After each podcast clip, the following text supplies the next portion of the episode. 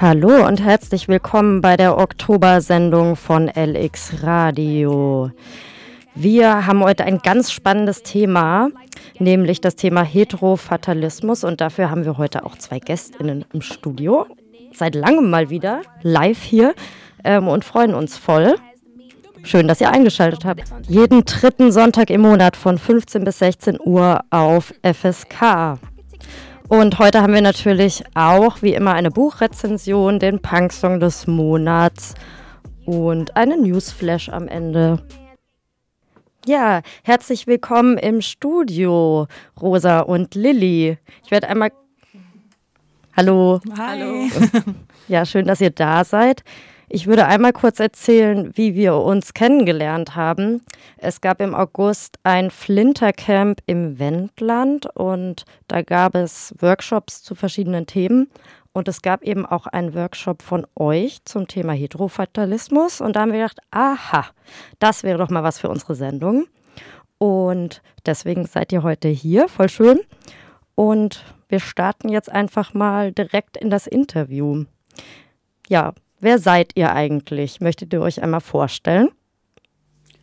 Ja, ähm, ich bin Lilly, ich bin 29 Jahre alt und arbeite als Sozialpädagogin und habe Kulturwissen, Sozial- und Kulturwissenschaften studiert. Genau. Ja, ich bin Rosa, vielen Dank für die Einladung. Ähm, ich bin 26 Jahre alt, komme auch aus Hamburg und habe auch Sozial- und Kulturwissenschaften studiert, beziehungsweise studiere gerade noch. Okay. Ja, wie seid ihr denn darauf gekommen, euch mit diesem Thema zu beschäftigen?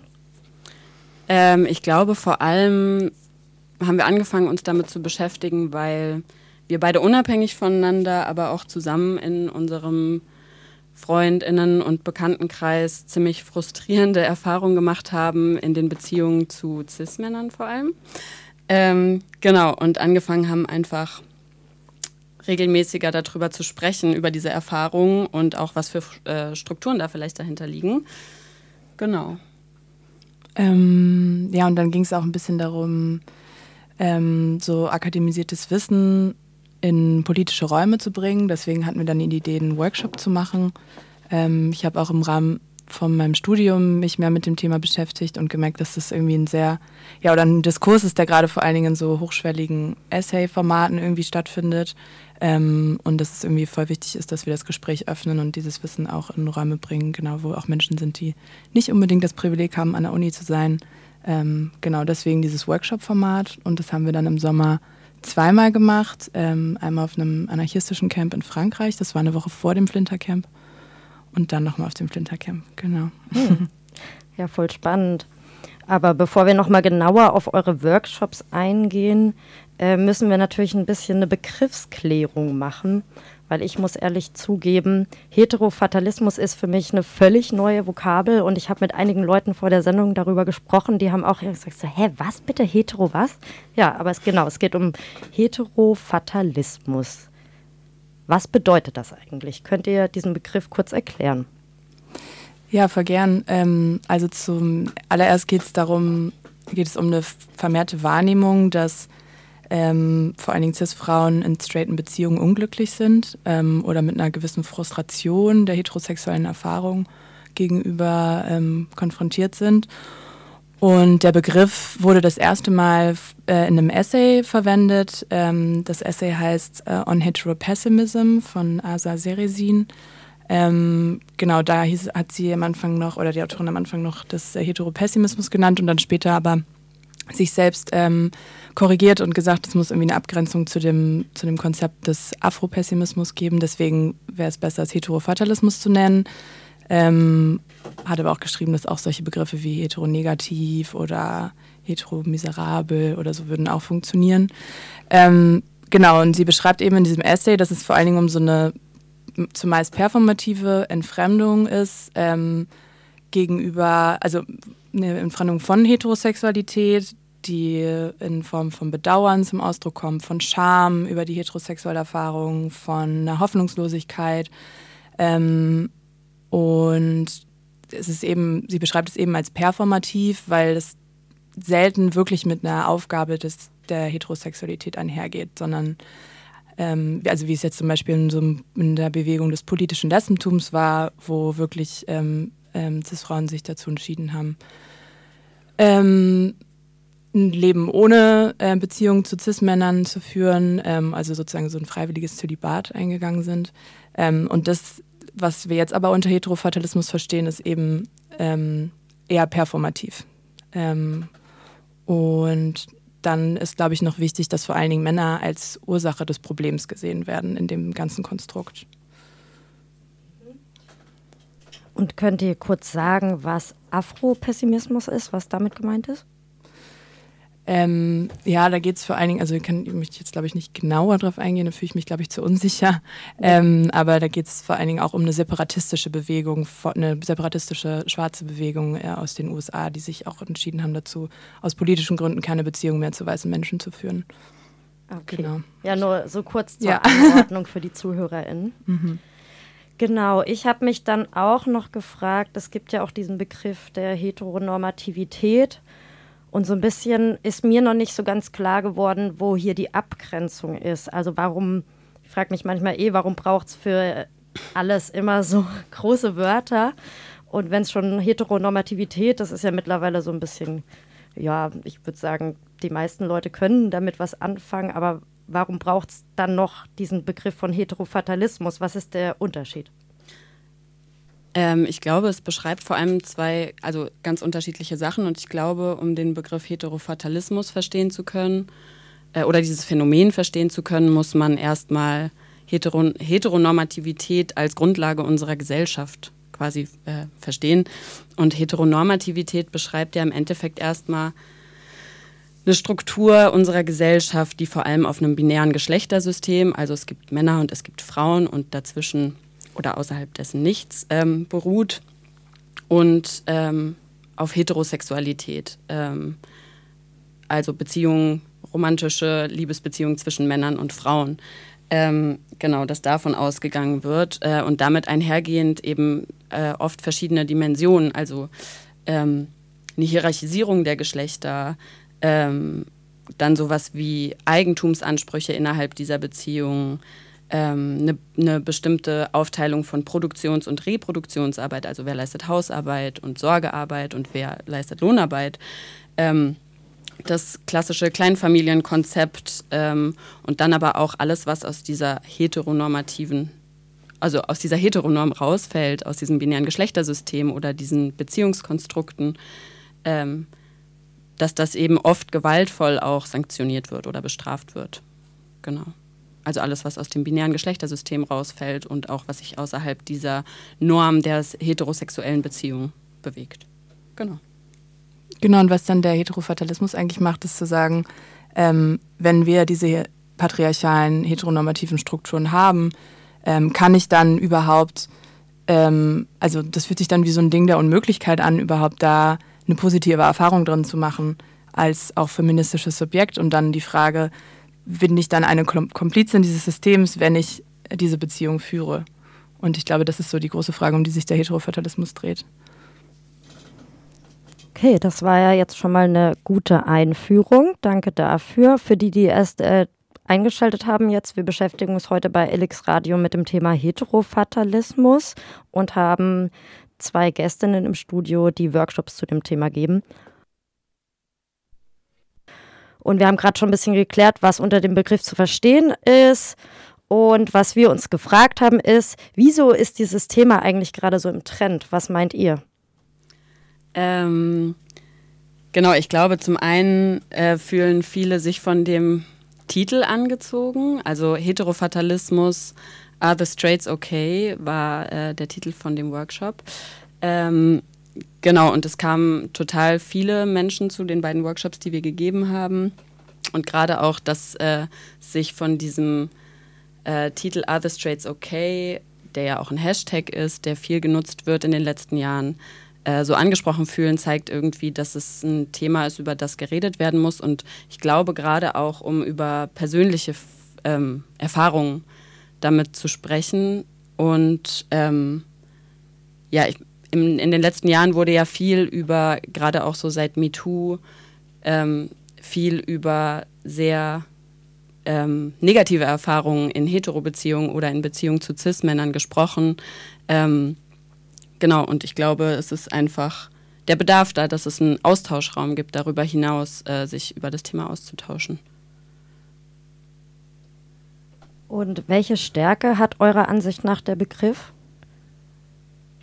Ähm, genau, äh, also ich denke, eine Stärke ist, dass der Begriff irgendwie oder dieses Phänomen irgendwie eine Schutzfunktion hat. Also so eine fatalistische Einstellung gegenüber Hetero-Beziehungen schützt einen natürlich auch irgendwie vor den eigenen Gefühlen. Also so dieses, ähm, dieses Gefühl, was man als äh, Flinter-Person äh, oft gespiegelt bekommt, du fühlst zu viel, du äh, redest zu viel, du und genau, du bist zu viel im Endeffekt, sich davon abgrenzen zu können, indem man einfach sagen kann, ja, Männer, lol. Also, ja.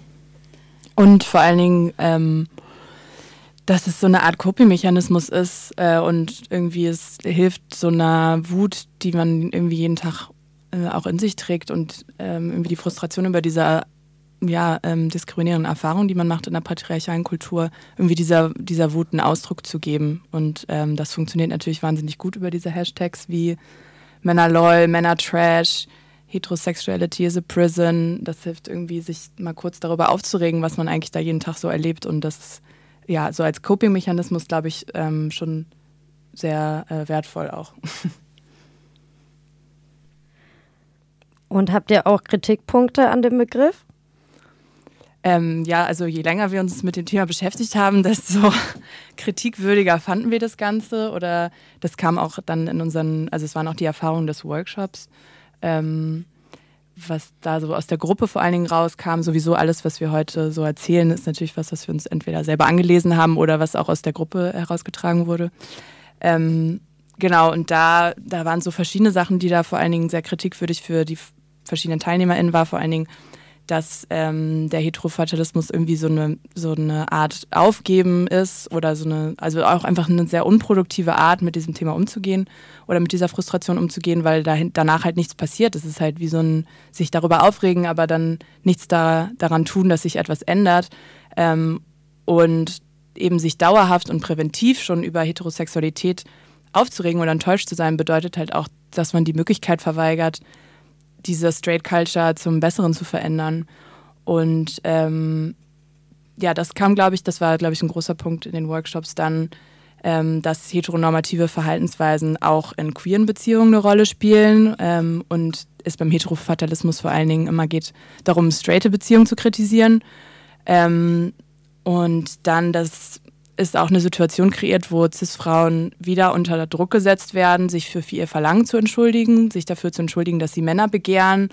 Ähm, eine Teilnehmerin hat zum Beispiel gesagt, ähm, ja, wenn ich, wenn ich sage, Männer Trash, dann sage ich, mein eigenes Begehren ist Trash. Und das ist eigentlich eine Abwertung meiner selbst. Und das ist so unproduktiv und schrecklich, wenn wir drüber nachdenken und so unfeministisch.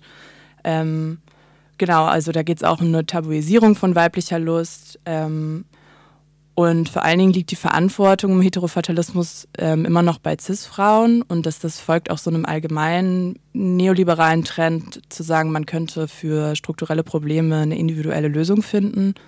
Ähm, genau, das sind alles so Punkte, die, die uns dann immer mehr klar geworden sind, je länger wir uns mit dem Thema beschäftigt haben. Genau. Ja, also es ist ja auch eine Tatsache, ne, dass Leute heterosexuell begehren. Und da fragen wir uns jetzt ja auch, ja, was tun wir denn jetzt? Kann Mensch das Patriarchat bekämpfen und trotzdem Männer lieben?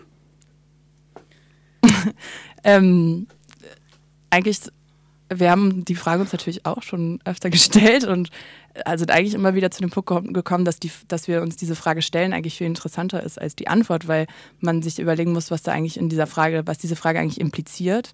Und sie impliziert nämlich, dass, dass wir Patriarchat gleichsetzen mit Heterosexualität, dass wir Patriarchat gleichsetzen mit Männern ähm, und dass das ähm, ja, ähm, problematisch ist, weil damit die Kritik, nämlich die Kritik am Patriarchat und an heteronormativen Strukturen total aus dem Blickfeld gerät. Ähm, deswegen, glaube ich, möchte ich diese Frage gar nicht beantworten, sondern vielleicht genau eher darüber nachdenken, warum wir uns diese Fragen stellen oder vor was für einer Zwickmühle wir da eigentlich stehen. Ja, ich meine, das habt ihr ja schon ganz gut deutlich gemacht, dass eben dann mit diesen Hashtags MännerLOL das versucht wird, auf so eine komische Ebene zu bringen und das irgendwie witzig zu finden. Aber ja, ähm, ich würde da mit euch gehen, dass es quasi eine Frage ist von ähm, Strukturen und ähm, das Patriarchat bekämpfen hat ja erstmal nichts mit sexuellem Begehren zu tun. ähm, ja, wir würden dann im nächsten Teil nochmal mehr auf euren Workshop eingehen. Das finden wir nämlich total spannend, wie ihr das so aufgebaut habt. Ja, ihr hört Alex Radio, die Oktobersendung zum Thema Heterofatalismus. Und wir haben gerade noch mal kurz darüber gesprochen, dass es, während das Lied lief, dass es vielleicht spannend wäre, noch mal zu gucken, hm, wie so der Umgang mit dem Thema in der linken und queer-feministischen Szene damit ist. Also auch da sind ja äh, so Schals mit diesem Männer-Loll verbreitet oder allgemein diese, diese Parole. Und Männerhaten ist ja auch, macht ja dann auch immer ein bisschen Spaß. Aber wie seht ihr diesen Umgang in, der, in dieser Szene damit?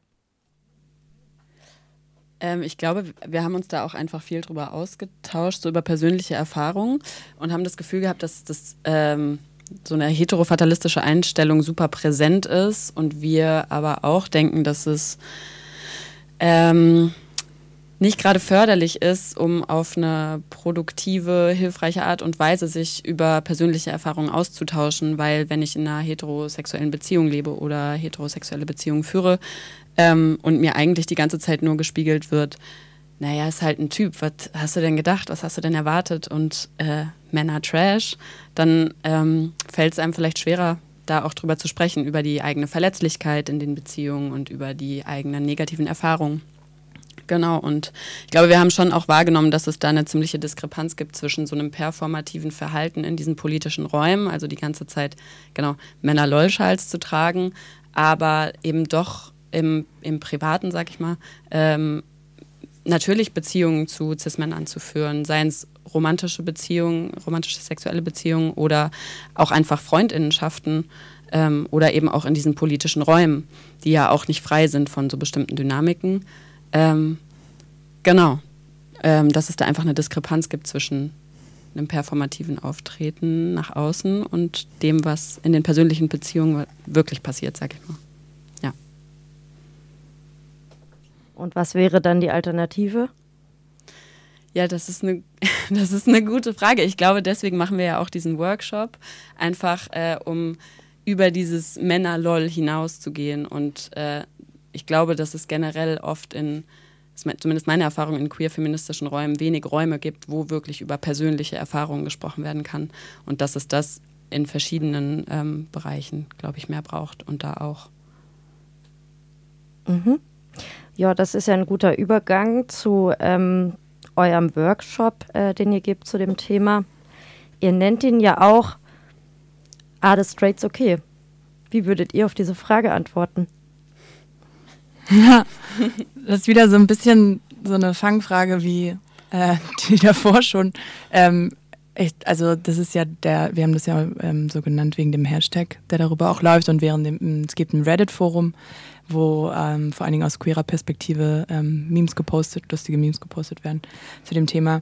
Ähm, ja, da ist natürlich ein bisschen provokanter Titel. Ich würde jetzt nicht, also ich glaube, wir würden da jetzt nicht sagen, ähm, the straights are not okay, aber vielleicht die straight culture is not okay und die wollen wir versuchen zu ändern. Ähm, genau. genau, es läuft, glaube ich, einfach viel nicht richtig. Ähm, also ihr würdet euch wünschen, dass anders darüber gesprochen wird, dass es irgendwie Räume gibt, wo sich darüber ausgetauscht werden kann und es darüber hinausgeht, eben Sachen zu haten, sondern eher zu gemeinsam zu gucken, was können wir anders machen. Ähm, an wen richtet sich denn euer Workshop? Ähm, ich glaube, der richtet sich erstmal an alle, die Lust haben. Also wir haben ähm, die Erfahrung gemacht, ähm, auf dem anarchistischen ähm, Festival in Frankreich, wo eben zum Beispiel auch Cis-Männer und Personen, die in queeren Pe äh, Beziehungen leben, ähm, an dem Workshop teilgenommen haben und hatten die, haben die Erfahrung gemacht, dass es ähm, super wertvoll war, überhaupt in den Austausch zu kommen, weil ähm, auch Cis-Männer in Hetero-Beziehungen leben und ähm, weil schon auch die Rückmeldung kam aus dem äh, Workshop, auch wenn ich in einer queeren Beziehung lebe, ähm, ist die nicht frei von diesen heteronormativen Strukturen. Also ähm, genau, die finden sich nicht nur in Hetero-Beziehungen wieder. Genau. Deshalb richtet der Workshop sich erstmal an alle, die Lust haben, sich mit dem Thema auseinanderzusetzen und vielleicht auch sich über persönliche Erfahrungen auszutauschen. Das finde ich ja jetzt nochmal spannend, weil da im Wendland, das war ja ein reines Flintercamp. Wie war denn da so der Unterschied? Also war das so von der Atmosphäre her und auch inhaltlich, wie über die Dinge gesprochen wurden? Habt ihr da einen deutlichen Unterschied gemerkt? Hier wird schon genickt. das können die Zuhörerinnen leider nicht sehen.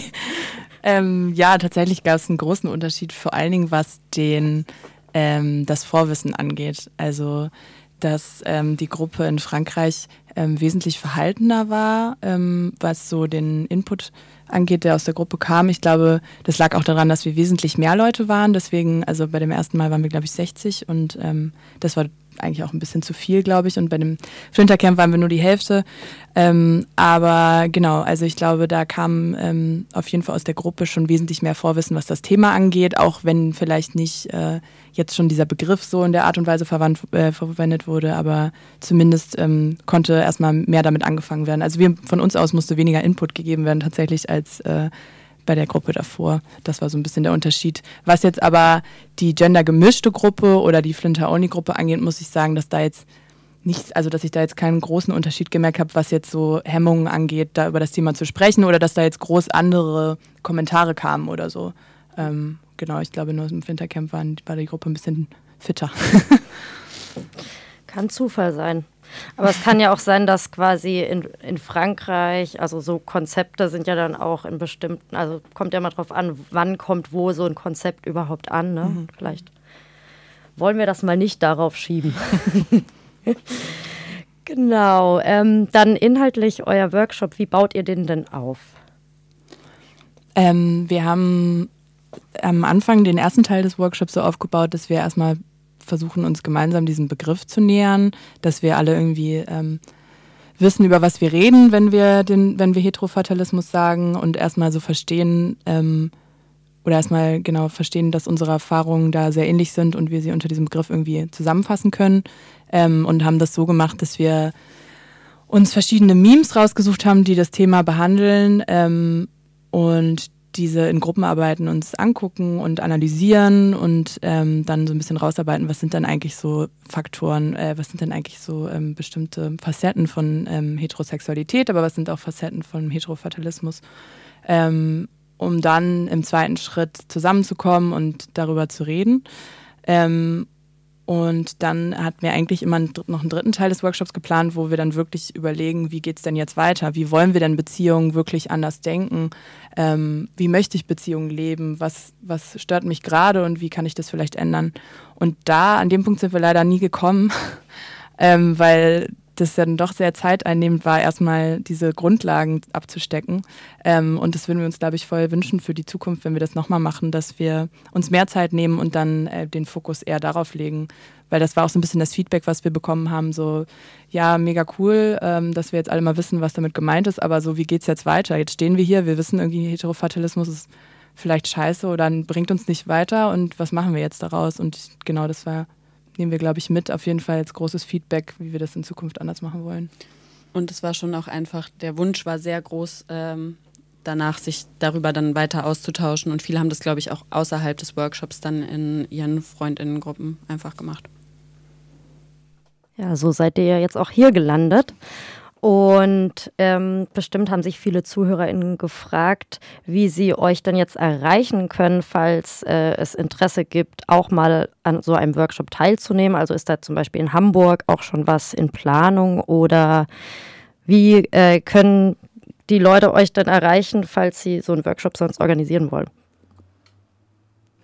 Wir haben ähm, eben uns noch schnell eine E-Mail-Adresse gemacht. Ähm, Vorbildlich. die heißt heterofatalismus.hamburg.outlook.de. Ähm, und es ist erstmal nichts geplant, äh, aber wir hatten auf jeden Fall mega Lust, auch in Hamburg sowas mal zu organisieren. Also ja. wenn es da Interesse besteht, dann könnt ihr euch gerne bei uns melden und dann äh, können wir gucken, was wir da auf die Beine stellen können.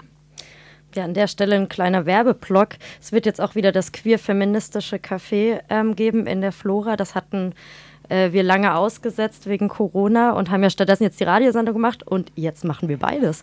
Und ich dachte gerade, das wäre natürlich auch mal ein gutes Thema für das queer-feministische Café. Äh, das findet das erste Mal übrigens am 11. Dezember statt. Und ihr seid herzlich eingeladen. Werbeblock zu Ende. Zurück zum Heterofatalismus. Ähm, genau, also man kann euch über diese E-Mail-Adresse erreichen und darüber hinaus ist noch die Frage, was ihr sonst jetzt so empfehlen könnt an Büchern oder Podcasts. Aber ich würde sagen, jetzt haben wir gerade auch schon sehr viel geredet. Bevor wir das machen, äh, machen wir ein Lied, auch passend zum Thema. Das Lied heißt nämlich Heteronormativa. Ja, für alle, die jetzt noch eingeschaltet haben, äh, es läuft gerade die Oktobersendung von Alex Radio zum Thema Heterofatalismus. Und wenn ihr jetzt bereut, dass ihr gerade erst eingeschaltet habt, nochmal die Frage an unsere beiden Studiogästinnen. Ähm, habt ihr denn noch Buch, Podcast oder Filmtipps zu dem Thema? Mm, also als allererstes würde ich, glaube ich, den Essay ähm, erwähnen, ähm, der auch den, den, Begriff das erste Mal benutzt hat. Der ist von Asa Seresin geschrieben und im The New Inquiry ähm, erschienen. Der heißt On Heteropessimism. Der ist relativ hochschwellig ähm, zu lesen, deswegen sind ähm, so ein paar Podcasts zu dem Thema vielleicht erstmal ein leichterer Einstieg. Es gibt eine Feuer- und Brotfolge zu dem Thema. Ähm, es gibt ein Video von einer YouTuberin, ähm, Tara Mockney heißt die, ähm, Heterofatalism, Why Straight Women Aren't Okay, ähm, wo ziemlich gut nochmal dieses Phänomen erklärt wird und davor auch ein relativ langer Teil nochmal ist zu, äh, was ist, ist überhaupt diese Straight Culture, über die wir da sprechen. Ähm, genau. Genau, und ähm, ich würde noch empfehlen einen Podcast äh, auf Soundcloud von der Journalistin Heron Walker. Die, äh, der Podcast heißt Why Do I Like Men? Und äh, die interviewt in jeder Folge eine andere Person und spricht mit der Person darüber, warum sie auf äh, Cis-Männer steht. Das ist irgendwie auch ganz spannend, vielleicht, um das eigene heterosexuelle Begehren mal zu reflektieren auf eine andere Art und Weise. Ja, und darüber hinaus äh, können Leute, die jetzt Interesse an einem Workshop mit euch zu dem Thema haben, eine E-Mail schreiben an heterofatalismus.outlook.de. Habe ich es richtig gesagt? Nee. ich habe ich hab das Hamburg vergessen, ne? Genau. Okay, sag du es doch gerne noch. ähm, heterofatalismus.hamburg.outlook.de Okay, jetzt haben alle hoffentlich mitgeschrieben.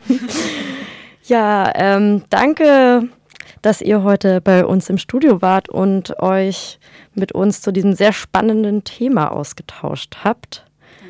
Ja, vielen Dank für die Einladung. Und wir machen jetzt gleich weiter mit der Buchrezension und äh, verabschieden an dieser Stelle Rosa und Lindy. Vielen Dank, dass ihr hier wart nochmal und ja, hoffentlich bis bald in einem Workshop oder so. Danke, bis Danke. bald. Ich stelle passend zu dem heutigen Thema das Buch Warum Liebe endet der israelischen Soziologin Eva Elus, erschienen 2018 im Sokam Verlag, vor. Elus Annahme ist, dass der Kapitalismus bzw. Die, die dazugehörige Technologie und Ökonomie maßgeblich das Gefühls- und Liebesleben von jeher bestimmt und strukturiert. Die hieraus ergebenden Nichtbeziehungen, also die Tatsache, dass Liebe endet oder gar nicht stattfindet, ist Forschungsgegenstand des Buches und Thema der modernen Zeit. Ausgehend von der historischen Veränderung der bürgerlichen Feudalgesellschaft in der Beziehungen innerhalb der Geschlechterordnung bestimmt und klar geregelt waren, so hatte hier zum Beispiel der Mann die Frau umworben, während die Frau dem zustimmte oder ablehnte, ist in der modernen Zeit vieles vor allem ungewiss und im Selbstwert bedrohlich. Wer liebt, wird, wie in dem Vorbuch Warum Liebe wehtut herausgearbeitet, verletzt. Denn Einer der bezeichnendsten Neuerungen der romantischen Liebe in der Moderne besteht darin, dass sie nunmehr mobilisiert wird, um das Selbstwertgefühl des Subjektes zu gewährleisten, wie es auf Seite 323 des Buches steht. Das Selbst entscheidet mit der zugewonnenen romantischen Freiheit zu lieben und ist demnach herausgefordert, kompetent zu handeln, was den Sieg der psychologischen Ratgeber erklärt und hier stark kritisiert wird Liebe wird zu einem gegenwärtigen Projekt, weniger zu einem Vertrag der Zukunft zwischen zwei Menschen. Sie wird riskant, weniger reziprok, ähnlich wie auf dem kapitalistischen Markt. Der Kapitalismus und dessen Vertragscharakter hat auch einen erheblichen Einfluss auf die Nichtwahl, also der Entscheidung, Beziehungen nicht einzugehen oder aufrechtzuerhalten, welches Illus als ein neues Phänomen des Konsums darstellt dies macht Illus unter anderem an dem Gelegenheitssex deutlich. Sexualität wird Maßstab für das Eingehen von Liebesbeziehungen, weswegen es zu vielen Nichtbeziehungen kommt, da Gefühle im Skript erstmal nicht vorgesehen sind. Zudem ist das Selbst herausgefordert, Sex und Emotion, Autonomie und Bindung zusammenzubringen. Das Selbst ist zwischen dem kapitalistischen Imperativ, Autonomie zu erlangen, und der romantischen Fantasie der dauerhaften und monogamen Bindung gefangen Seite 274. Selbst die hohe Scheidungsrate begründet Elus mit der Schwierigkeit, beides zusammenzubringen.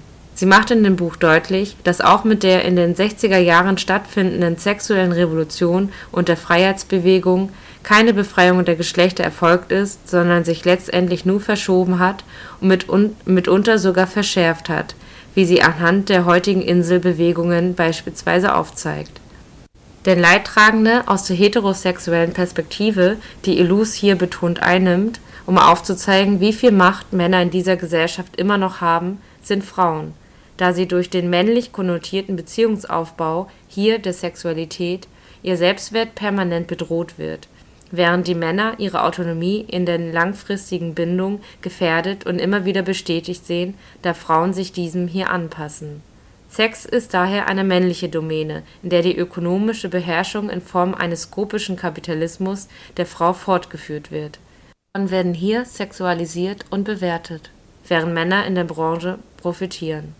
Während die Ehe als Fürsorgebereich das weibliche Gebiet erhalten bleibt, aber zunehmend auch empowernd für Frauen ist, indem sie unzufriedene Beziehungen aufgrund ihrer neuen ökonomischen Freiheit verlassen können. Elus erforscht das widersprüchliche emotionale Erleben mit Hilfe von soziologischen Theorien und Interviews und macht verständlich, wie sehr auch Gefühle gesellschaftlich gerahmt werden und Ungleichheiten und Machtverhältnisse erzeugen und wieso Liebe heutzutage so schmerzhaft und schwierig ist und vom Kapitalismus und seinem Freiheitsgewinn vereinnahmt wurde. Wem soziologische Bücher nicht abschrecken, der erfährt hier viele spannende Analysen, die erklären, wieso man auf OkCupid und Tinder eigentlich so unzufrieden ist und dass man damit keineswegs alleine ist. Ja, wir ähm, nähern uns schon dem Ende der Sendung und wie jeden Monat haben wir natürlich auch ein Newsflash für euch vorbereitet. Die Proteste gangen vor vier Wochen am 16. September bei der Beerdigung von Gina Masha Amini. Sie wurde festgenommen aufgrund des Vorwurfs, ihr Kopftuch nicht den Vorschriften entsprechend getragen zu haben. Äh, Amini ist infolge der Festnahme durch die Sittenpolizei ins Koma gefallen. Kritiker werfen der Sittenpolizei vor, Gewalt angewendet zu haben. Seit dem Tod der 22-jährigen Mascha Amini gibt es in vielen iranischen Städten immer wieder Proteste, die mittlerweile auf eine große Solidarität in der Bevölkerung stoßen und grundsätzliche Fragen der iranischen Gesellschaft betreffen. Politikwissenschaftler Ali Fatala Nijad nennt die Proteste eine Revolution. Ähm, er sagt, es handelt sich um eine große Kluft innerhalb der iranischen Gesellschaft zwischen der jungen Bevölkerung und einer Herrscherkaste von weißen alten greisen Männern. Selbst die EU hat nun neue Sanktionen gegen den Iran beschlossen wegen des gewaltsamen Vorgehens gegen die Demonstrierenden. Weil die Proteste nicht nur auf der Straße, sondern auch digital geführt werden, hat die Regierung im Iran das Internet massiv eingeschränkt und Webseiten blockiert. Wir hoffen, dass wir für die nächste Sendung iranische InterviewpartnerInnen gewinnen können und die Sendung zu diesem Thema gestalten. Nun zu Deutschland. Der Europarat hat Deutschland stark kritisiert wegen gravierender Defizite beim Schutz vor geschlechterspezifischer Gewalt. Allgemein schienen in der deutschen Justiz negative geschlechterspezifische Stereotypen und Haltungen der Täter-Opfer-Umkehr fortzubestehen. Die Organisation fordert unter anderem den Aufbau von Beratungsstellen und den Ausbau von Frauenhäusern. Insgesamt fehle aber bislang ein nationaler Aktionsplan, wie ihn die Istanbul-Konvention eigentlich vorsehe die theoretisch seit dem Februar 2018 in Deutschland verbindlich ist. Auch für Geflüchtete in Gemeinschaftsunterkünften gab es anhaltende Sicherheitsbedenken, etwa wegen nicht nach Geschlecht getrennten Zimmern. Hierzu eine weitere Meldung. Die Bundesregierung will queere Asylsuchende zukünftig besser schützen. Die Bundesregierung will Menschen besser schützen, die wegen ihrer sexuellen oder geschlechtlichen Identität nach Deutschland gekommen sind. Ab kommenden Monat solle das Flüchtlingsbundesamt BAMF bei der Bearbeitung von Asylanträgen queere Menschen nicht mehr die sogenannte Verhaltensprognose berücksichtigen, deren Ergebnis sich bislang negativ auf die Asylentscheidung auswirken konnte.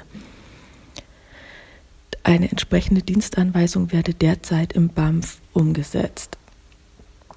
Die Bundesregierung wolle so klarstellen, dass ein Asylantrag nicht mehr mit der Begründung abgelehnt werden kann, dass den Menschen keine Gefahr droht, wenn sie ein diskretes Leben im Herkunftsland äh, führen würden. Dabei wurde auch auf ein Urteil des Europäischen Gerichtshofs aus dem Jahr 2013 hingewiesen, das diese Praxis bereits untersagt. Zum Schluss sei noch auf das Queer International Filmfest Hamburg verwiesen, das vom 18. bis 23. Oktober, also kommende Woche in Hamburg stattfindet. Leider gibt es aus politischen Gründen die Nachtbahn nicht mehr, sodass wir uns mit der Tagbar und der Offbar begnügen müssen. Ja, das war tatsächlich ein Song, der Männer LOL heißt. Nachdem wir jetzt aber dieses Interview mit Rosa und Lilly gemacht haben, denke ich mir auch so ein bisschen, ah, der ist ja genau das, was sie auch so als Kritikpunkte genannt haben. Das bringt uns ja nicht wirklich weiter, aber darüber denken wir vielleicht dann nachher noch bei einer Tasse Kaffee nach. Und wir sind am Ende unserer Sendung von LX Radio im Oktober. Und ich wollte euch einmal sagen, ihr könnt uns jetzt auch per E-Mail erreichen, nämlich unter lxradio at riseup.net, falls ihr Anregungen habt, Fragen, Wünsche etc., Kritik. Und Instagram haben wir auch, at lxradio. Folgt uns, unsere Reichweite ist noch sehr gering. okay, jetzt kommt der Punk-Song des Monats. Vor drei Wochen war das Schanzenfest in Hamburg. Ein selbstorganisiertes Straßenfest, bei dem Initiativen aus dem Viertel Stände machen, Kaffee, Essen und anderen Stuff auf der Straße verkaufen. Früher haben dann Barrikaden gebrannt, dieses Jahr hat nichts gebrannt. Aber es gab auch eine Punkbühne, von der ich nicht alle Acts mitbekommen habe. Aber sehr geärgert habe ich mich darüber, dass zumindest bei den beiden Hauptacts ganz am Ende des Abends nur Cis-Typen auf der Bühne standen. In dieser Szene ist einfach noch viel zu tun. Aber am Nachmittag sind dort auch Szeneputzen aufgetreten. Szeneputzen ist unsere augenzwinkernde Liebeserklärung an Hardcore, die Subkultur und all ihre Eigenarten.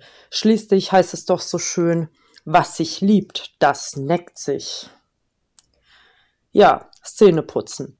Sie kommen aus Wien und machen, wie ihre Bandcamp-Seite verlauten lässt, super sexy Synthie DIY Trash Punk straight in your face. Leider konnte ich ihren Auftritt nicht sehen, aber begeisterte Menschen haben mir hinterher davon erzählt und meinten, ich soll mir die unbedingt mal anhören. Ja, das habe ich dann auch gemacht und ähm, war auch spontan sehr begeistert. Ich hoffe sehr, dass sie bald mal wieder den Weg nach Hamburg auf sich nehmen und die kleinen DIY-Bühnen dieser Stadt putzen. Ihr hört jetzt den Song Krise vom Album Szene putzen, das im August 2021 aufgenommen wurde. Das Album, was auch ihr erstes ist, findet ihr bei Bandcamp, aber auch bei Spotify, falls ihr jetzt angefixt seid. Viel Spaß!